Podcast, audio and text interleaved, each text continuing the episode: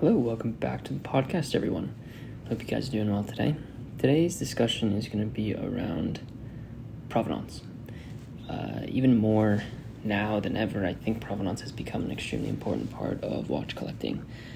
Um, some may say that it's actually eclipsed um, some of the other attributes that collectors look at when they're looking to buy vintage watches. And so I kind of wanted to discuss the idea of provenance, how it can be tricky, but how there are other ways that you can actually enjoy provenance and vintage watch collecting.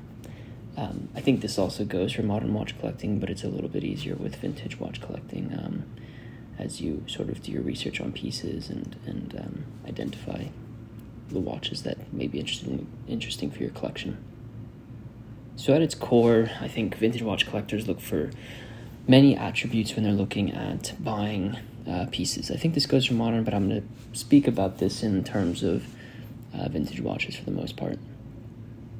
So, um, a couple of the factors that really people look at are things like um, obviously uh, reference ref- specific reference numbers that are historic in a brand's history um, brands that maybe produced watches in limited quantities um, are, are two things that people may consider. I think something that's spoken about a lot is obviously condition. I think condition, I've spoken about this previously, is a spectrum. So some people want something that is completely untouched, completely unworn, like it came from the retailer. Um, but then some other people kind of like a watch that might be um, a little bit beat up and might show its age and the adventures that it's been on. There's a third diameter here, or dimension here that some people might also look at, which is they don't really mind restoration on a watch um, as long as it's done well, and they want it to look as in as in pristine condition as possible. So if their watch is perhaps polished, but it looks like it's completely new, that's something that they really enjoy seeing. One of the attributes as well that people look at is provenance. Uh, provenance in where the watch came, who was the previous owner, how many owners the watch has had, and those types of considerations um, when it comes to these pieces. And I think the last New York City watch, the, last sort of round of watch auctions sort of exemplified this. So, as an example, a couple of the pieces that we saw were fresh to market. We saw a fresh to market Patek Philippe reference uh, 1436. Um, we saw a fresh to market reference 3448. Um, both of those were sold at Phillips. Um, we spoke about these in our New York Watch Auction preview, actually. So, if you want to go back to episode 137 or the episode that we released on June 6th, you can check that out. Um, but there are other pieces that sold that had to do with provenance. So, as an example, there was a Patek Philippe pocket watch from 19 from 1895 that was owned by Alfred G. Stein, who was a individual who worked for Patek Philippe. Another example is the Speedmaster Apollo 13 that belonged to John or Jack um, Jr. I think one of the most historic ones that we covered on our on our website, an article and a video, was um, the Patek Philippe that belonged to the last emperor of China. These watches are obviously historic because you can really point to the person who wore them. You can point to who had this watch on their wrist, the lives that they lived, and um, that was a huge, um, huge piece of information that the watch carries. But other ways that provenance are important is some people really like original owner watches. They want watches that came from the original family or or belong to the original owner. They don't like pieces that maybe um, that maybe have traded hands a bunch, bunch of times and then you sort of lose the the the background of the piece and where it's kind of been over its lifetime. The biggest problem with provenance is it's sometimes very hard to track. If you don't have watches that are historically significant, like the pieces that I mentioned, or have original documentation that shows the hands that these watches went through, it can be difficult to prove. Um, but I think more and more, this is becoming an extremely important attribute for people who collect watches. I think condition for a while has been something that was at the forefront of collectors' minds, and I think it still is. But I now think that more and more provenance is extremely important. Now, for an average collector, you might not have access to some of these original owner 1436s or, um, you know, a, a Patek Philippe that was that belonged to the the last emperor of China. Um, that could be because it's just not a bracket you play in. Um, it could be because these pieces, once sold, don't really trade hands very often. Um, so it it's it's sometimes sometimes unattainable for many people in, in who are interested in collecting watches. But I think that there is an angle that you can come at watches and really enjoy um, their um, their provenance in a, in a different way, and that's where you find watches that either have a really well tracked history and you can speak to the individual who owns it and they can really point to exactly where the watch has been over its lifetime.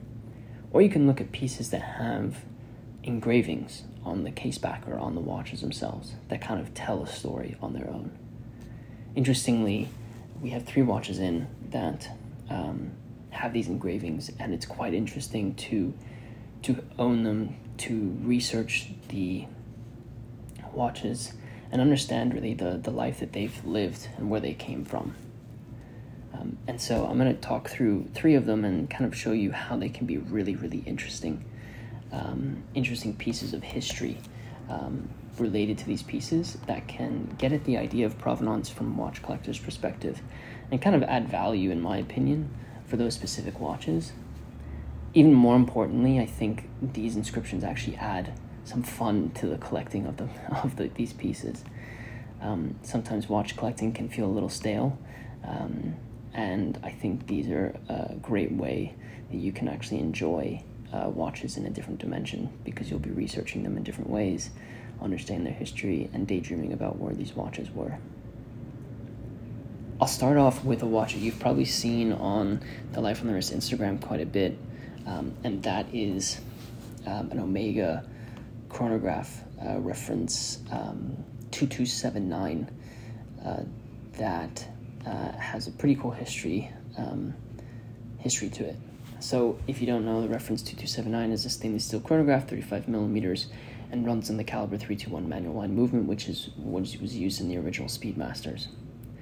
Um, I encourage you to check out the links in the in the show notes if you want to see some pictures of this piece. Obviously, we're going to c- cover it in an article, so um, stay tuned for that. But um, I encourage you to take a look at some pictures because it really is a, is a is a beautiful chronograph. But if you flip the watch over and you look at the case back, um, there's a dedication to an O.B. Roberts, and it says O.B. Roberts, Logan Boone, Mingo area, BSA, 1942 to 1953. So this watch was, according to the serial, originally manufactured in 1950. Um, but you can see the date on this was 1942 to 1953, so you can probably guess that this was um, sold in 1953. What's really cool is if you look up the Logan Boone Mingo area, um, and if you know anything about what BSA would stand for, the Logan Boone Mingo area is a, actually a Boy Scouts Council in West Virginia. Now, I wasn't able to find who O.B. Roberts was related to this Boy Scouts Council, but based on the amount of years that he spent in with this um, with this council, he likely wasn't a scout in a troop in this in this area. Um, and I know I'm speaking a little bit more to the people who know about Boy Scouts, but um, typically you're in the you're in Boy Scouts, or I think it's now called Scouts, for uh, nine years if you're involved in the programs. So it's likely that O.B. Roberts was a parent, a contributor to this to this council, who spent 11 years um, helping this council and and all the, the, the boys who were um, involved in, in this Boy Scouts Council during this time. Now, I know that maybe if you don't know anything about Boy Scouts, this isn't really significant to you, but this does tell you a little bit more about this piece. I think it, you know that it was manufactured in 1950 based on the serial numbers, and you know it probably took three years to sell based on the year that this was likely gifted, which was 1953, which is probably the end of the time that this individual, O.B. Roberts, was involved in this council. Um, it's also pretty nice to think that this watch was a gift. This watch was gifted to someone who did a lot of good. I think Boy Scouts does a really did a lot of good during this time period, and so I think that adds some significance to this piece. Whether you're into Boy Scouts, whether you're into chronographs, whether you're into the 1950s time period of watches, there is some significance that this this um, that this inscription has, and it kind of adds a little bit of value to it because you know just a few more things about this piece just based on that inscription. Inscriptions are, I think, polarizing. Some people love them, some people hate them. Um, but again, I think this is a great example of how how this can add uh, some sto- some context and some stories to the watches that you might be wearing on your wrist. I'll move on to the second piece, which is another Omega. It's the reference 1660117. Um, this watch was manufactured in 1972 and is a gold plated 35 millimeter day date automatic watch from, from Omega. Now, what's unique about this piece is the condition that it's in. As I mentioned, condition is a spectrum, but this one certainly is on the side of uh, it shows its age. It's got some interesting oxidation to the to the to the watch. Um, but if you want to know about um, all original, this is exactly it. If you take a loupe to this watch, you can actually still see the Omega logo on the original crystal, which I think is fairly significant for this piece. But we're not really talking about condition, we really want to focus on provenance. And so if you look at this watch, you see this very interesting logo towards the six o'clock, um, six o'clock of the of the dial.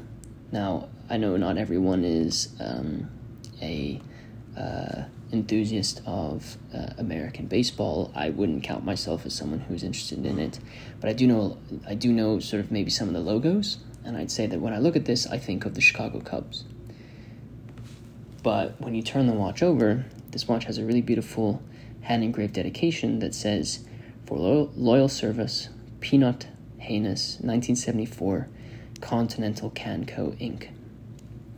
So again, you can piece together some stories here just by this inscription.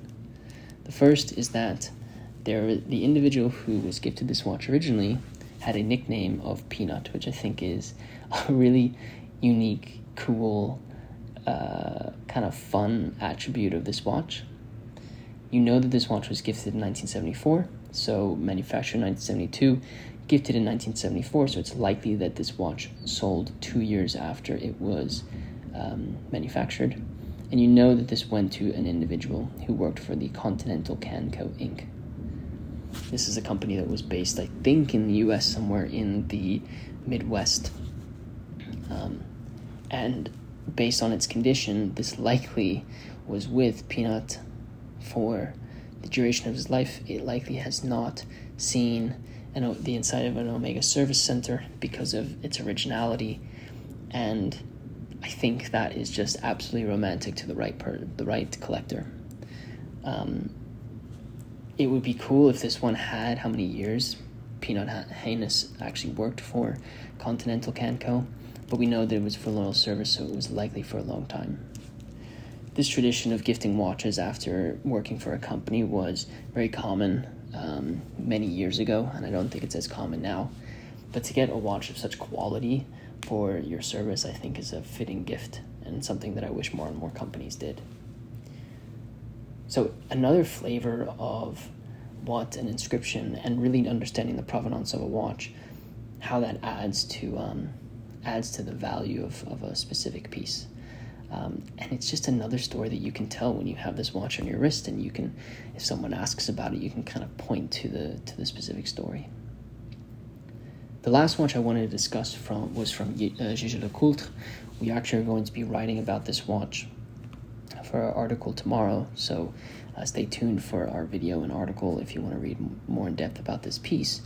But this watch also has a little bit of provenance added to it. So um, there's a link in the show notes if you want to check out the some pictures of this watch. But essentially, this is a stainless steel uh, time only piece from Jaeger LeCoultre in with a white cream dial gold applied, applied hour markers that really is a beautiful watch from 1961. It's running on one of the most impressive movements that they made during this time period, the K478-C manual wind movement, which um, was very close to the 479 um, manual movement that was actually fitted in the um, JLC pilot watches that were delivered to the British RAF in 1945. This was obviously a little bit after that, 1961, so you're looking at about um, 16 years after that actually happened. But this 33 millimeter case is in really, really great condition, and is one of the reasons why um, why I, I really do love this piece. Now, of course, if you turn this watch over, you see this really beautiful inscription that says 1961 D. Tracy, over 40 years with C.S. Milne and Co. Limited. Um, this inscription is another example of how romantic this watch can actually get. So, it's likely that this inscription points to the idea that this watch was gifted to a D. Tracy um, for working 40 years with a company named um, C.S. Milne Co. Limited. Now, doing a little bit of research, um, it's the the company uh, C.S. Milne and Co. was a company that was located in Deptford, South London, in the United Kingdom, and so it's likely that this piece was sold uh, in the United in the uh, in the UK market, which is another piece of provenance that you can can you not know. Right now, this watch is located in the in the, the USA, and so you know that it somehow came from the United Kingdom over to the USA. Um, if you look up this company, um, you'll actually find that it was a company that specialized in welding and cutting industrial materials, and they also made these uh, gas carbide bicycle lamps and tools. And for uh, there, are, there, I didn't actually know that there was a market for this, but gas and oil lamp collectors are really into these into this company's um, products, and so I think that's really a cool thing to think about. So you understand who this watch was gifted to. You understand how long they worked for the company and the company that a little bit about the company that um, this individual worked for, and probably where the person lived, which was South London, um, when they when they got this watch. But something that's even cooler when you have these years is to think about what happened when when this person got the watch or what happened when this person started working there. 40 years with the company is essentially unheard of nowadays. And so, first off, um, that's an incredible amount of years for this person to have to have worked for the company. But then you put yourself in the shoes of that person when they started with CS Milne Co. 1921. That was just after World War One had ended, and if you think about all the current events that happened, it's really it really romanticizes the watch so much, and I think adds a lot of value to it. Just to name a couple of things, and I write about this in the article. This was when the US and Germany signed the Treaty of Berlin for peace after the war. This was the year that the Communist Party of China was formed. This was the year that um, Coco Chanel introduced Chanel Number no. Five. And there's some other events that happened this year, but when you put your when you put yourself in the shoes of when that person started, it really puts into perspective how significant this watch is for this for that individual. Um, so, provenance is an interesting term, and I think it's become more and more important you know these individuals like D Tracy or um, or this individual O.B. Roberts from the Omega 2279 they weren't Paul Newman they weren't former presidents of companies they weren't the last emperor of China but the little piece of history adds a story to the piece and I think that's why um, why provenance can be such a such a cool thing for collectors to consider when they're building a collection or doing research on pieces that, that they want to add to their collection. Um, and I think it adds a little bit of accessibility to, to watches provenance um, and kind of describes provenance in a different way. And I think that is why, um, I think that's why it's becoming more and more important because, um, yeah, at the end of the day, these watches tell time, but I think the stories that they hold are, are even more important. And um, I think that's exciting for any collector um, at, at any level. I hope you enjoyed this podcast. As always, if you wouldn't mind doing the normal podcast things of uh, reading this podcast and sharing it with a friend who might be interested in watches, I'd love to hear your thoughts. My question for the day is what do you think about provenance? Can it go beyond the pieces that belong to foreign presidents and famous individuals? And, can, and do you enjoy um, pieces with stories that you can track? I'd love to hear your thoughts. Um, so you can send us an email, hit us up on our social media accounts We'd love to hear from you, so be sure to do that. If you are not uh, following this podcast, be sure to follow us. And with this said, guys, thank you so much for listening to this podcast. And until next time.